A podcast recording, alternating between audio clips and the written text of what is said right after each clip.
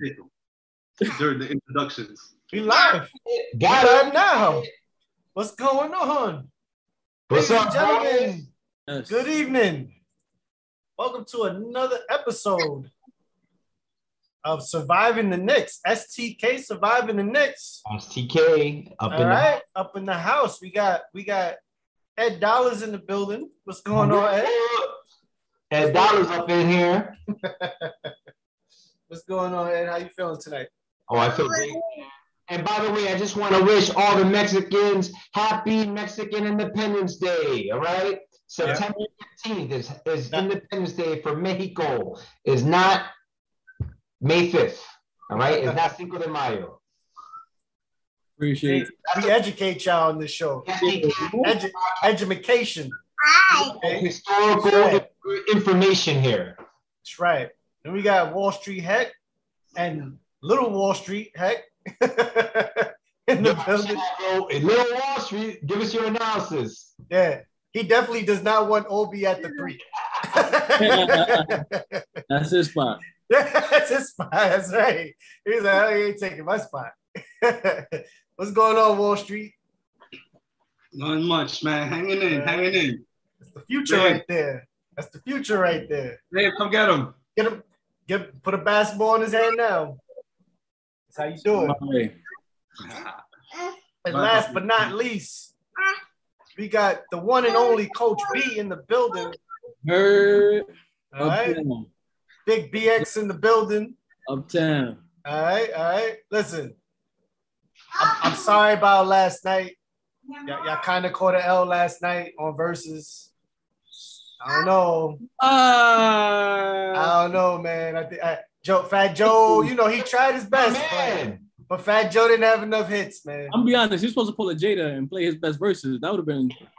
That's what he should have did. I don't understand. He started playing new songs, and we don't even like those. What was that? Yeah, I was like, Big Pun. You did a Big Pun bit up in there.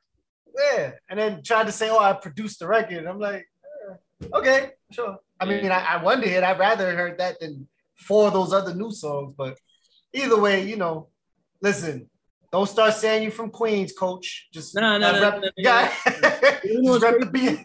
Just rep the beat. Trinity Ave. I was on Trinity Ave. Well, not Trinity. I was on Cobalt. Cobalt was on the okay, that's right there. And yeah, right there. You know, I was out there, like, still out there now, basically, pretty much.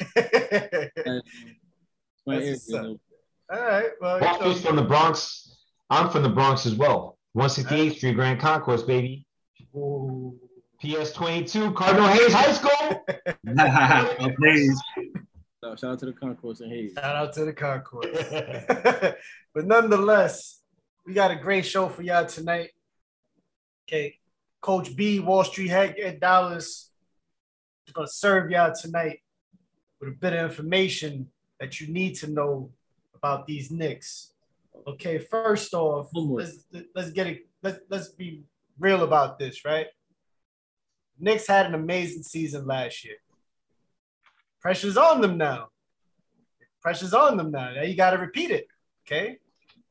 They played well, got to the playoffs, were offensively overwhelmed, but they've reloaded. You guys got some bullets now. You guys got a full clip. To be honest with you, should be, you know.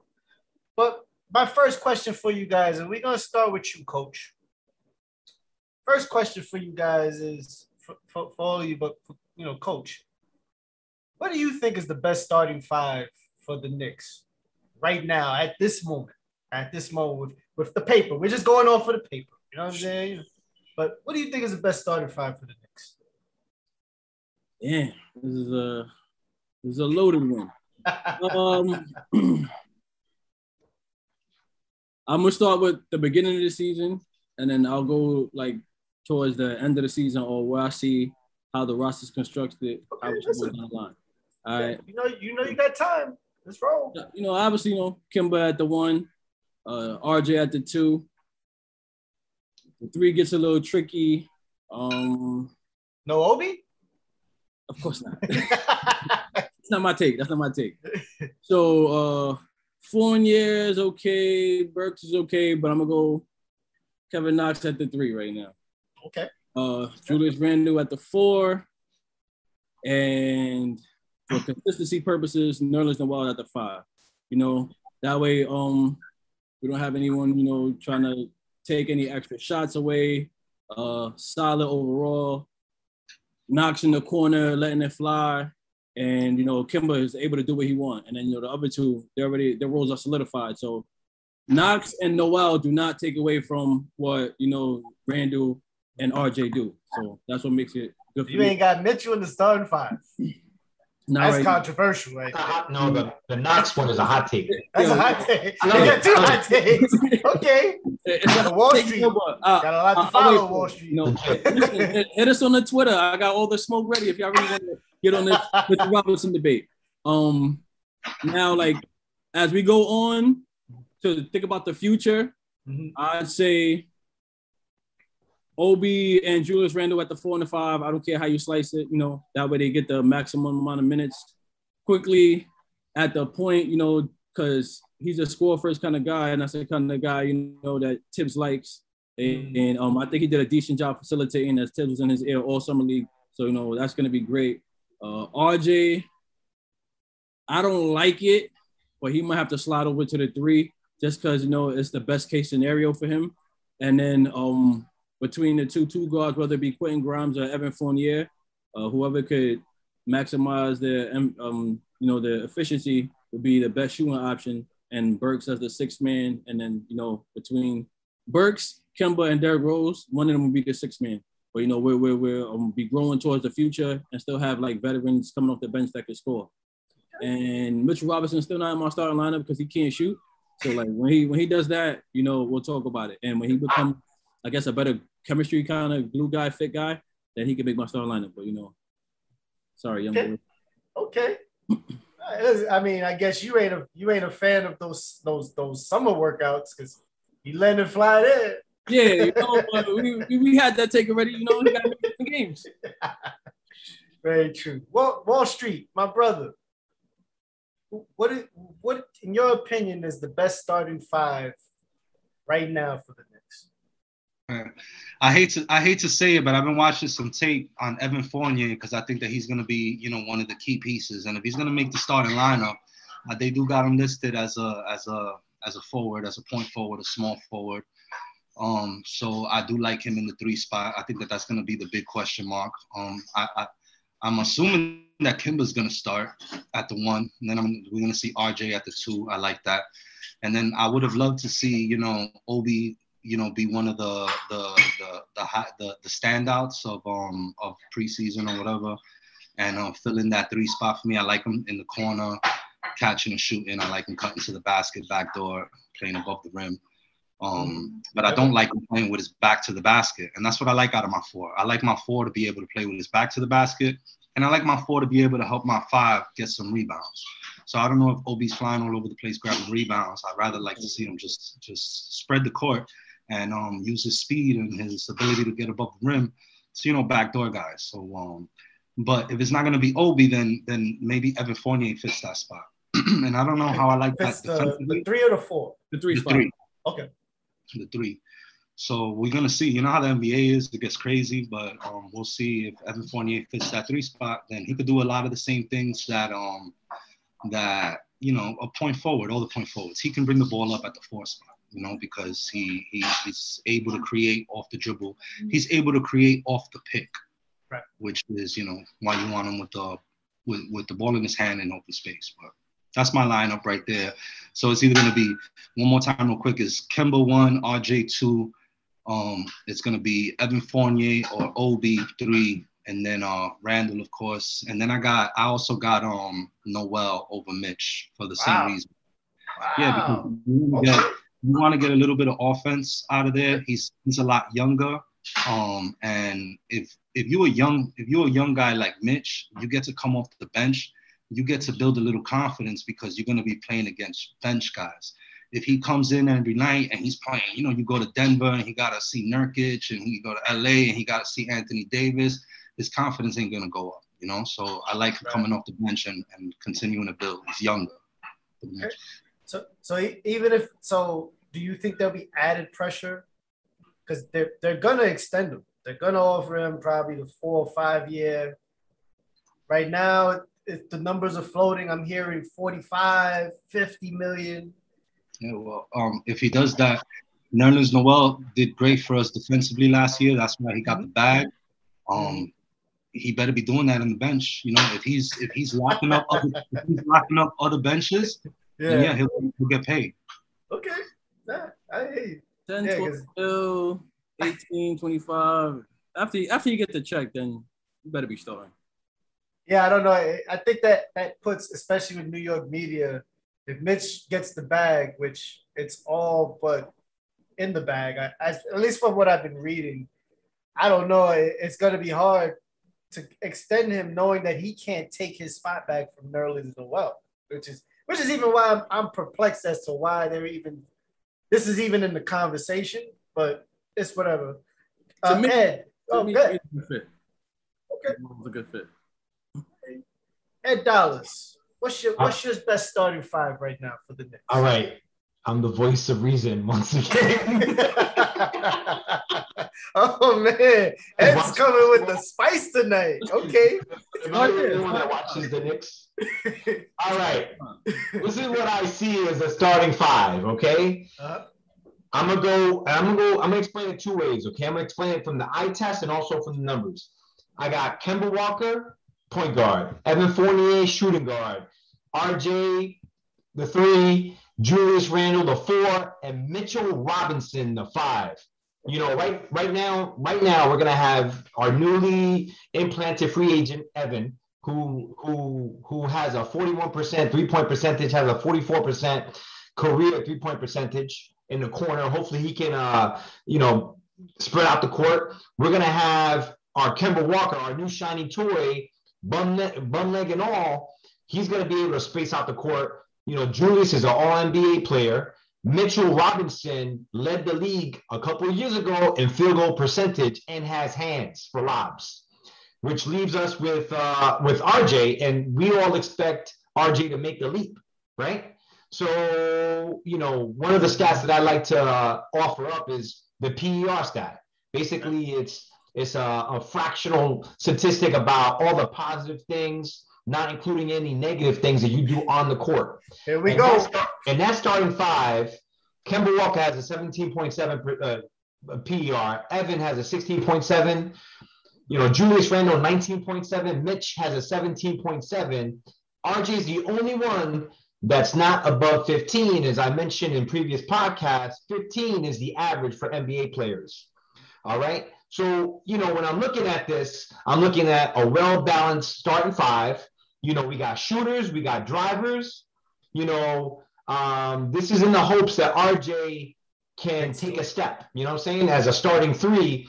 Starting two, starting three, they're going to be interchangeable. I can see RJ guarding the opponent's best player. And the way, you know, Wall Street always mentions, your position is who you guard. So I can see RJ guarding the 1, 2, or 3. I'm not sure. You know, obviously Julius is going to be the block, the guy that has the ball, the man with the 30% usage ratio, the guy that's going to average 35, 36 minutes per game. And, you know, you guys are like hating on Mitchell Robinson, but know this. Nerlens Noel is great defensively, but has stone hands offensively. My man can't catch a bounce pass from my daughter, you know. Stand still. He does all the little plays every single time. He can't catch. Yo, he still does all the glue guy stuff. He can't catch. Yo. Mitch is low key. You know, Mitch's numbers are quite amazing, and he's a 7-foot player that, you know, weighs about 260, 70 pounds. Nerlens Noel is 6'11", 100 and, you know, maybe 20 more pounds than me and shit. You know what I'm saying? So, I like Nerlens Noel off the bench. He got paid, kind of. He got $10 million a year, which is what he should get. And Mitch will probably get the same. But Mitch is a starting caliber player and a potential all-defensive MVP. The only problem with this starting lineup, and the more I think about all this, is I wish we had a pass-first point guard. I love Kemba. You know, again, Kemba is the best point guard. I said this last podcast, 2 podcasts ago. Best point guard since Steph Marbury. But we still, you know, and we're not going to play Luka Vildoza. He's not playing. We don't have a pass first point guard. Kemba averaged 5 assists last year, barely 5 assists. Right. And he has a usage rate of 26%. That means he dominates the ball. You know, in our offense, again, goes back to Tibbs. He has to be creative. One of them going to have to give up the ball. It's either going to be Julius or it's going to be Kemba. And R.J. is either going to step up or step down. I'm worried about that. So the Kemba miracle agent in the recipe will either propel us or dismantle us. I'm not sure which one's going to happen. If you put Kevin Knox in the lineup, then that's one less person that wants to handle the ball. Now, Kevin Knox, listen, I don't know, what I do. Weekly, I Google Kevin Knox news. I think Kevin Knox is amazing, and I wish he was in a lineup. And he would be that guy that would space out the floor. He would be the shooter on the court. Right. The problem is Kevin Knox has to look in the mirror today, yesterday, tomorrow, and be like, am I an NBA player? Can I get mentally tough? I'm 6'9", 230 pounds. Can I do what Tibbs wants me to do, which is lock my man up, play good defense, run the court, shoot my balls? And unfortunately, he hasn't done that in the last 3 years. He didn't get the opportunities, but he needs to wow Tibbs and the Knicks this training camp, or it may be a problem. Yeah, there's a guy right there next to RJ on Just Heck's screen, and it's always his fault, man. I don't see how we could have 3 guys averaging 5 assists because Julius Randle, I think finished the year with 4. Or close to 5. RJ was real close to 5 assists, and Kimba and Derrick Rose and quickly. So, it's cool to have a pass first point guard, but you're the coach, man. It's the coach. I think this is a pivotal. At least the first 3 months are pivotal for the Knicks, for everyone, including Julius Randle, because he was very prone to taking bad shots. I think he needs to learn to trust his teammates and be able to just and learning to just let those moments come to him in that fourth quarter, because he forced a lot of bad shots. He was great last year. He deserved to be second team All-NBA, whatever the case may be. But he, there were some moments where he gave you one of these. You're like, what are you doing?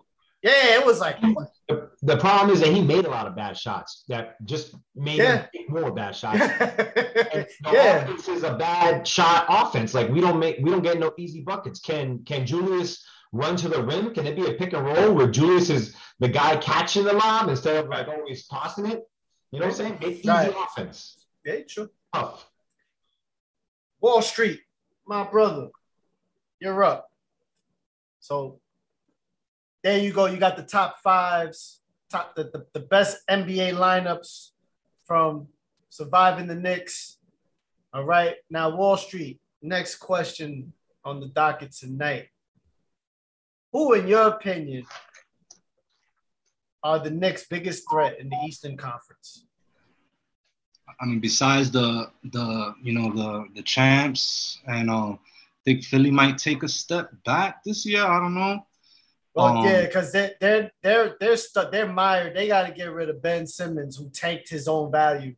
So their best right now, it's looking like their best offer may actually come from the Sacramento Kings. To be honest with you, and it's not De'Aaron Fox. They're talking about Bagley and a couple other players, but he shot them in the foot. So I wouldn't even. I don't know. Maybe this is the year Embiid gets MVP because he has a chance to – he's going to have to put that team on his back. But, again, who do you think the sole team, the biggest threat to the Knicks in the Eastern Conference? I don't think that we could, boil it down to one team. I think that the East is going to be a little bit tougher this year. There was going to be teams that gave us trouble last year that are going to give us more trouble this year. I think the 2 biggest names that have been floating around is the moves that Chicago made, and Charlotte Hornets got a little bit better. I love L.A. Oubre Jr. He reminds me of J.R. Smith. I think that it's always good to have a freaking firecracker on your team like that. That's a guy that can just like go off at any one moment, and he brings energy. Definitely. You know, he brings something that can't be coached, that can't be, you know. So I think that Charlotte's gonna be a problem. I think that and then there were some teams out of the teams that really didn't do well last year that didn't. Did Charlotte get into the play-in game? They didn't. They got to the play-in game. Got to the play-in and got knocked out. Yeah, man. I mean, I took a quick peek, but it's gonna be the teams to look out for besides Milwaukee and Philly. I think one of the teams that you got to keep in mind is Boston. Let's see what happens to Boston, because that's going to be, if they can't rebound from the Kemba move, and I didn't see that they really try to fill that piece with anything too crazy, but that might be another spot that's open, and but besides that, Charlotte, Chicago are going to be tough. Okay, all right, awesome. All right. No Atlanta? Well, besides the teams that really worried us last year, but Atlanta didn't make any major changes either. So Atlanta's just bringing the same squad back. I feel like we try to just and that's a smart thing to do. You look at the series that you lost and you say, all right, let's start there. Let's build a team that could compete against Atlanta. And if you think about it like that, then we didn't get somebody that can stop Trae Young, but we got somebody that maybe that could go bucket for bucket with him. And, if you can make Trae Young move a lot more on defense, that'll, make him tired. And then, he relies on the most difficult shot in the game, which is the off the dribble 3-point shot, So if you can exhaust him early, those off the dribble 3-point shots become a little bit harder to make. So if we see Atlanta again, then this time Trae Young's going to be chasing Kemba Walker around. And that's going to be a little bit different for him. Okay. Let's see. Let's see. Ed Dollars. Yo. You're on the clock. So in reality, you're asking really where are the Knicks going to fall in the Eastern Conference.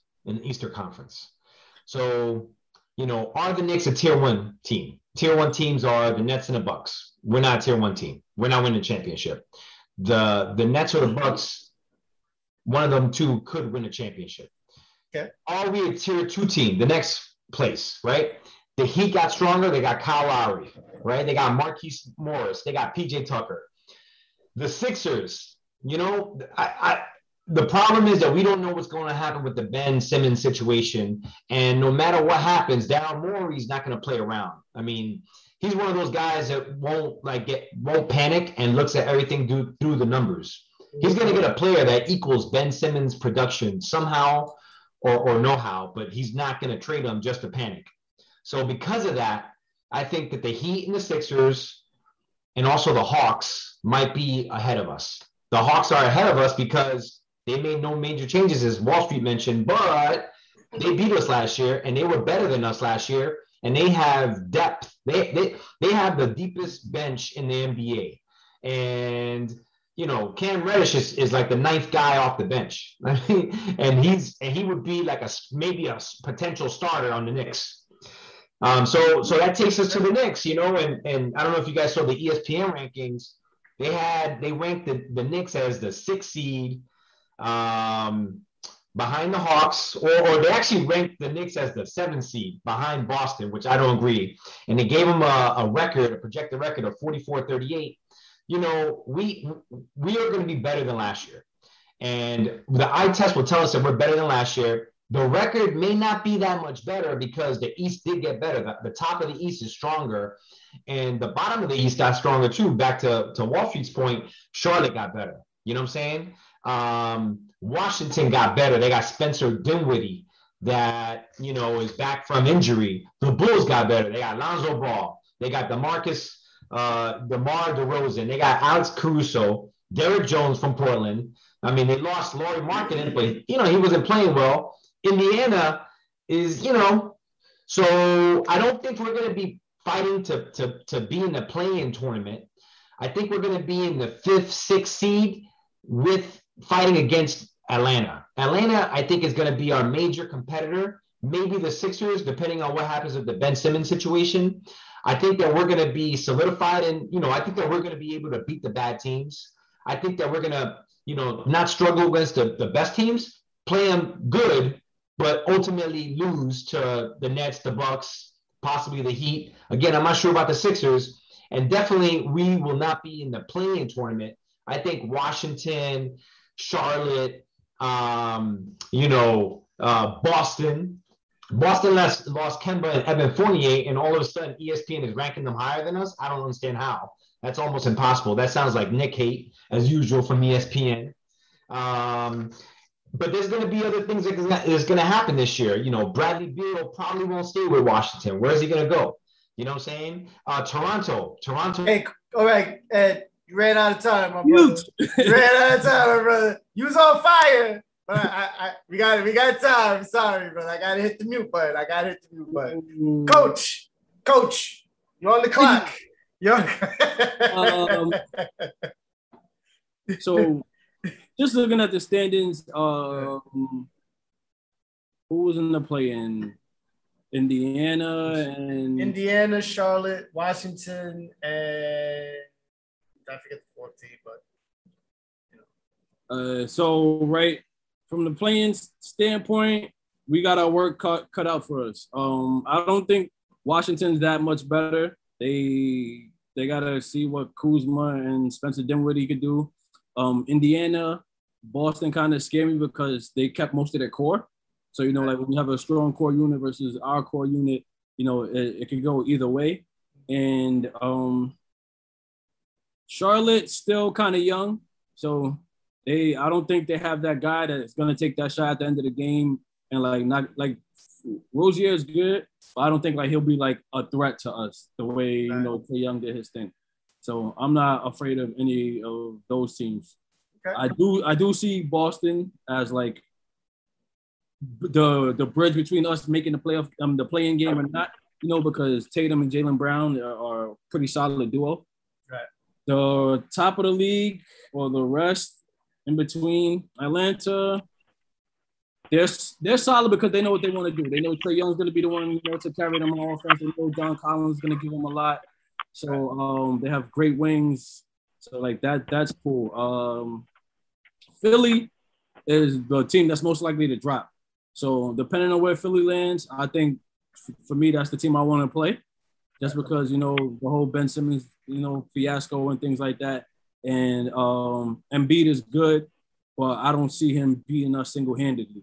So depending on who they trade for, that's, you know, our target. Boston and Philly, our target. Miami, kind of, but Kyle Lowry makes Jimmy Butler better.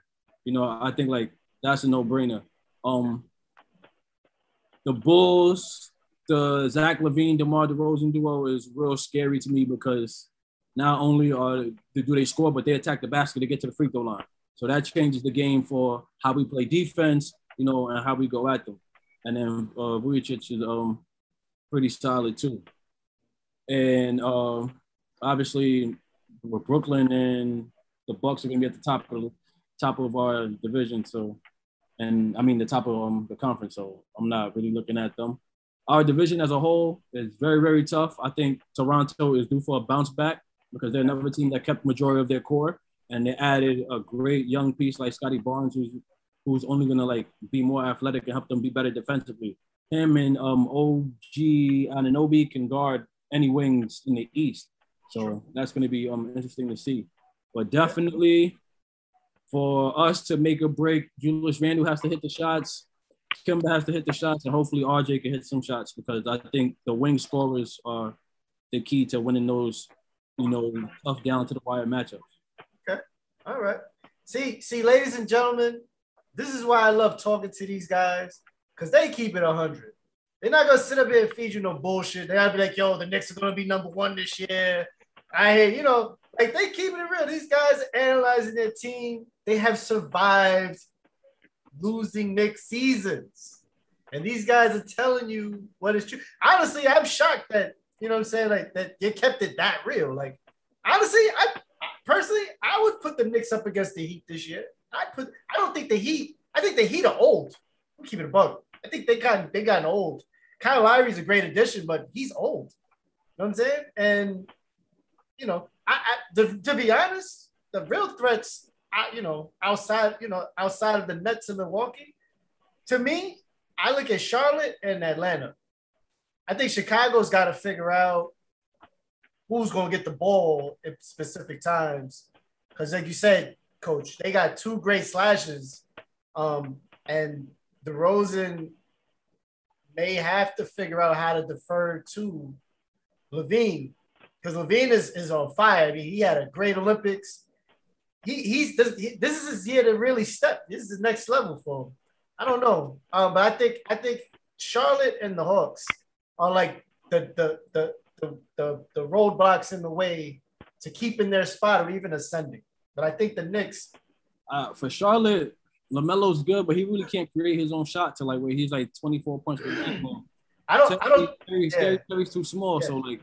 Yeah, LaMelo's too distracted right now. He's got that paternity thing going on. He's sleeping with the Instagram model or whatever. I don't know. Yeah, but Hayward is back. PJ Washington got this. And they got. Come on. You know. Like. Yeah, Kyle Jones now. I thought R.J. I'm going to Hayward. I thought Obi was. I take my chance. You know what? They actually would have made more shakeup last year if Hayward didn't get hurt. Actually, but again, I don't see them affecting the Knicks because I think they're going to be playing for a 7-8 seed. Okay. So I mean, you guys kind of answered the next question. I was going to ask you guys if you guys think the Knicks are a top 10 team in the whole NBA. I think you guys barely got them as the 6th best team in the East. It's kind of sounded. I think they're better than that. I think you guys. All right, at least the 5th best team in the East. But I guess you can't, especially Ed really broke it down in terms of where he feels the Knicks are. You guys really gave he gave great takes on where they are. I want to talk about the Hall of Fame class that just went in, right? Yeah, Chris Bosh. The headliners. I'm going to talk about the headliners. Let's talk because when you do the Hall of Fame, there's like 30 people that go in that don't get mentioned. Like it's crazy. It's a long day. It's a really long But you had Chris Bosh, you had Paul Pierce, you had Ben Wallace. Who else am I missing, fellas? Chris Webber. Those were the headliners, right? Bill Russell as a coach. Yes, Bill Russell as a coach. I'm just gonna set it off. I'm gonna tell you guys, I felt like this was a weak Hall of Fame class. I felt like Chris Webber, I don't know why he made it. He made more money in college. That's how much money he was getting. It's a joke. But honestly, I don't know why. I mean, he didn't do well in Golden State. I mean, he forced his way out of Golden State. This is history. Went to Washington, flopped there. They gave him his man. They gave him Jawan Howard. He flopped there, ends up going to Sacramento. They couldn't beat the Lakers.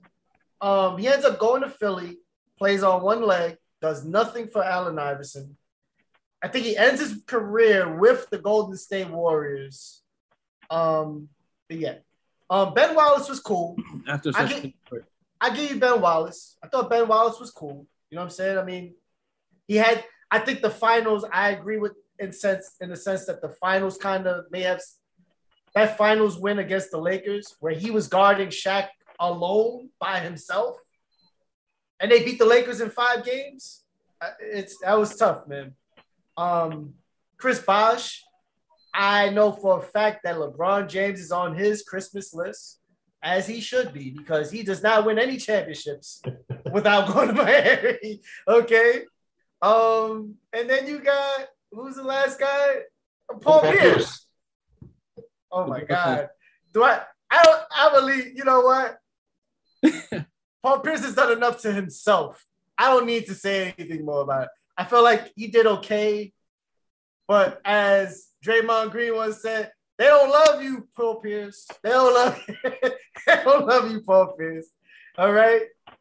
Ed, please, give me your take on the Hall of Fame class, headliners. I think that you have a jaded view of the Hall of Fame, okay? The Hall of Fame, to me, is the best player, the best players in that year, right, in their career. Yep. Chris Bosh was a monster for Toronto and became a super paid role player, but did his role great. Averaged 19 points a game, 8.5 rebounds. He was an 11-time All-Star. He was a one-time All-NBA, two-time champ. You know, won Olympic gold. You know what I'm saying? Paul Pierce, 20 points a game, 3.5 assists, 5.5 rebounds, 10-time All-Star, 4-time All-NBA, won the championship. You know, was the Finals MVP. Ben Wallace, 4-time All-Star, 5-time All-NBA, 4-time Defensive Player of the Year, won the chip. Chris Webber, 5-time All-Star, 5-time All-NBA, 20 points per game, 9.8 rebounds, 4.2 assists, revitalized and recreated the power forward position. The power forward position was the wackest position in the NBA back in the 90s, 2000s, and now it's the premier position. Tim Duncan didn't do that? Tim Duncan didn't do that? All those guys deserve to be in the Tim Duncan didn't do that? Yeah, him and Chris Webber. Him and Chris Webber. You know what I'm saying? He put a little sizzle into the, you know, Tim Duncan made you know, had the stats, but Chris Webber. What about Kevin Garnett? Kevin Garnett didn't do that? Did he? I don't know. Oh. Okay. Yeah. That's that Knicks rivalry shit right there. That time period, those guys, I just told you, 5-time NBAs, 10-time All-Stars, those guys were the men in those periods of time. There was no one better than them in their position, and that's what the Hall of Fame is. The Hall of Fame is, you know, not everyone wins a championship, man. You know, if you accidentally were playing during the Bulls era, you didn't win a championship. So you can't judge it by the championships. You can judge it by the stats. These guys are premier players. But before I go, I want to give a quick shout-out. All right, because I'm a girl dad and I got 2 daughters, to Lauren Jackson and Yolanda Griffin. I mean, Lauren Jackson was a 3-time MVP, that's right, 1-time DVP, won 2 championships, 7-time All-Star, 8-time All-WNBA. Yolanda Griffin was an MVP, DVP, 7-time All-Star, 5-time All-NBA. You know, soon enough, these girls will get more play. And instead of us saying that the premier are the NBA guys, we will be sliding these girls in as well. So salute to you guys. All right, definitely. Thank you. Wall Street, what's your take on the headliners? Just the headliners. That was a great take by Ed. I think you do have a little view of. It's like Ed said, man. You know, not everybody's gonna win a chip. You know. Yeah. Paul Pierce beat LeBron James to get to his spot, you know. Chris Bosh dominated, you know. To not I don't know about dominating though. Yeah, I don't know. He played good. What I was gonna say was, listen, he played well in Toronto when Toronto was really kind of like struggling to even make a name for himself. So that was pretty interesting. Mm-hmm. But you know, one thing that I heard said one time is that, if you, let's say, for half a season, lead the NBA in 3-point percentage, right? That means that for a moment in time, you were the best 3-point shooter in the world, you know? So when these guys lead in any statistical category for the duration of an entire grueling NBA season, and in the era that those dudes played in, then, you know, yeah, they deserve their spot. You know, I think that it's like, you know, there's a lot of players out there that deserve a spot. I had you want to talk about hot takes? One time I almost got kicked out of a barbershop because, man, I told them that, man, and I can't remember the name of the player in LeBron's era when he was coming up. He played with 2 great shooters, Mike Miller, and who was the other one? Man, I forget his name. You talking about not Daniel Gibson? He played most of his career with the Atlanta Hawks, and then Kyle Korver. You see. So you want me to get kicked off the show right now? Kyle Korver deserves a spot in the Hall of Fame because he's like top 3 Okay. So, Coach, come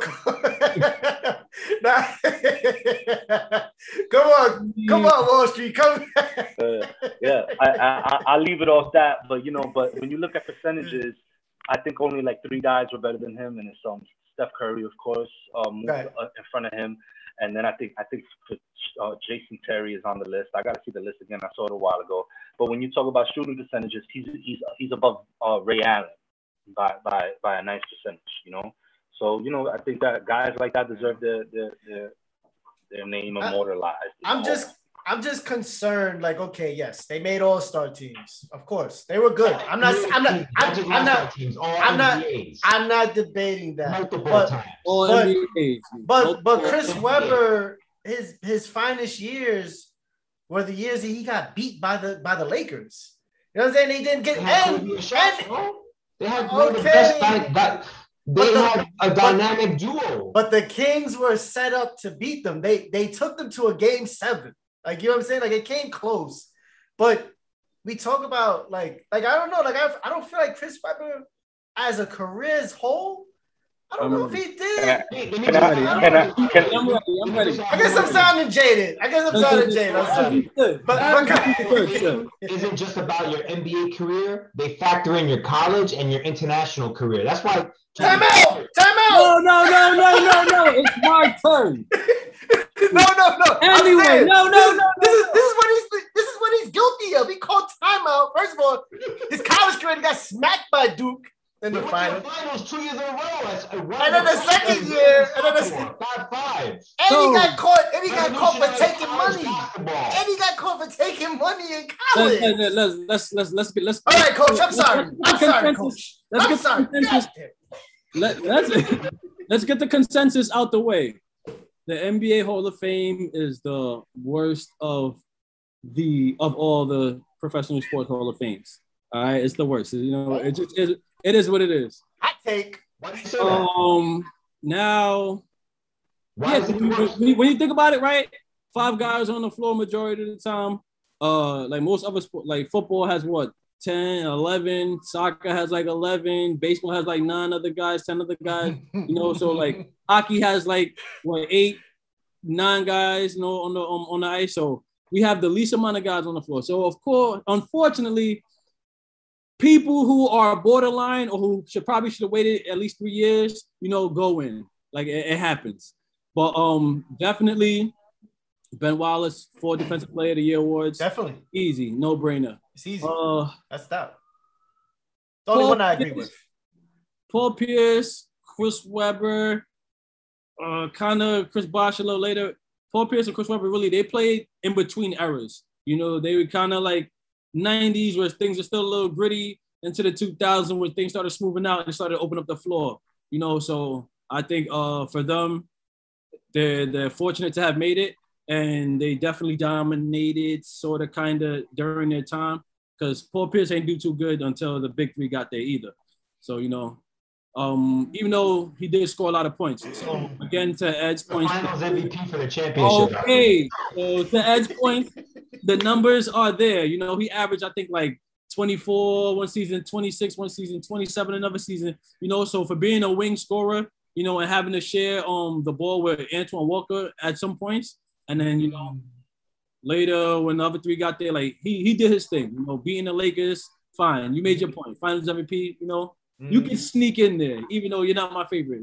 3-point percentage and all. Like, you know, definitely he's a clown and a character, you know, off the court. But big shout out to him for surviving that altercation he had where he got stabbed in the club. Yeah, 11 times. You know, so like he paid his due, and like, he made things happen. And his speech was it was all right. Chris Webber, he wasn't as good as KG, Tim Duncan. Maybe kind of could rival Dirk a little bit, but I don't think that that's a valid argument because Dirk took his team to a championship and got a Finals MVP.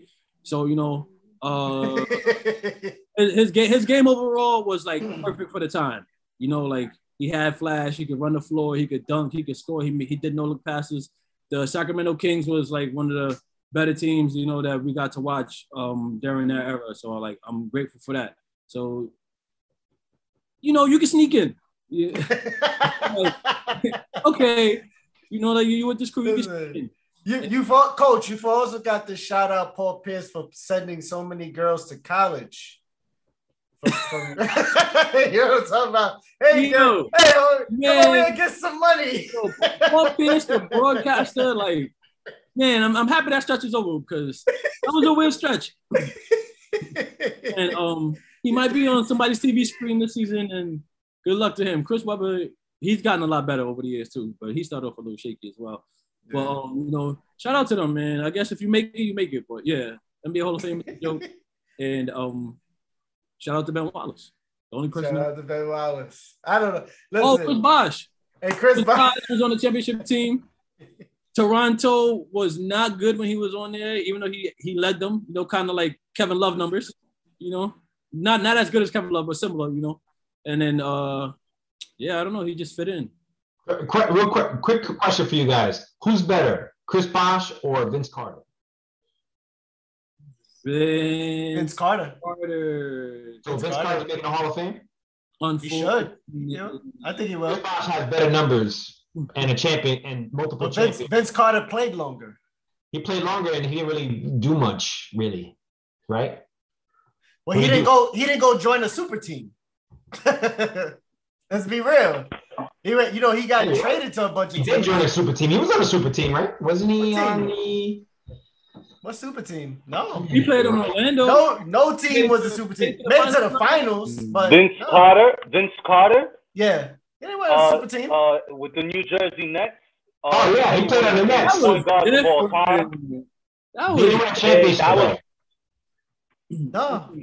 to the finals? They went to the finals against the Lakers. Not the Nets. I actually went to that finals. He didn't go to the finals with the Nets, though. He went to the finals with Orlando. Right, he but Orlando. He didn't request a trade to the Nets. They just traded him. Right, yeah, he didn't. They just got rid. They was like, right. Got to move him. He didn't make the finals with the Nets. It was Orlando. Amar and R.J. with Jason Kidd that went to the finals. That's and then he came in for R.J. right? Kmart. No, because Kmart left as a free agent. He went to and then he came in. He tried. He got traded for a coach, I think. Eric Williams, a bunch of nonsense. That's crazy. That's what I can remember. I mean, it was highway robbery, but he never joined the super team. You know what I'm saying? He didn't really, you know, like he just got traded to teams, and I think he chose to play for like Dallas. He chose to play for like Sacramento and the Hawks and stuff like that. But he never, you know what I'm saying? I mean, I don't know. I mean, yeah, his numbers, Chris Bosh's numbers may be better, but. I got it. Vince Carter. I mean, read the numbers off real quick, Ed. No, it's gonna be better because Vince Carter played for like 40 years. Like, I know total points. Obviously, Carter got it, but like, rebounds. Listen, that rebound that he passed it to. Ray Allen. Yeah. That'll guarantee you a spot in the Hall of Fame. Nobody wants to hear that. No. So what happened though? Listen, Vince Carter is I don't know. I would never come. I don't know. You just can't compare. Listen, but Miami's tainted because not one, not two. Yeah, actually only two. Oh, man, he got hurt, right? Because if he didn't get hurt, he'd probably still be playing, and his career would look a little different. Like, I understand your argument, but he was like, you know, after he left Toronto, he was a glorified role player. So why is he in the Hall of Fame? I understand that. It's too bad because he got the bag, and then Dwayne Wade left, and then he got hurt where he can never play again. So he would have been in Miami for like – he could probably still be in Miami. Who knows? And he would have probably went to the Lakers with LeBron or some shit. We didn't see the complete career of Chris Bosh. Definitely. But either way, guys, amazing as always. My brothers, great show. You guys showed out. You know what I'm saying? Put a complete show together. I want to thank Ed Dollars, Wall Street Heck, Coach B. Appreciate y'all. Special shout out to Jess Heck, the mad producer. There you go. That Lady Liberty right there. That's right. Got to shout out that. Appreciate y'all. Thank y'all. Little Wall Street. Coming through. I'm making it on. Thank y'all out there for watching. 19 more days until the first game, baby. That's right. Training camp starts in a couple of weeks. More days. That's right. Tune in next week. Go have another great show. It's a countdown to the start of the preseason. Go get busy. I've been Just Heck. My brothers at Dollars, Wall Street Heck, Coach B. We out of here. Have a safe one.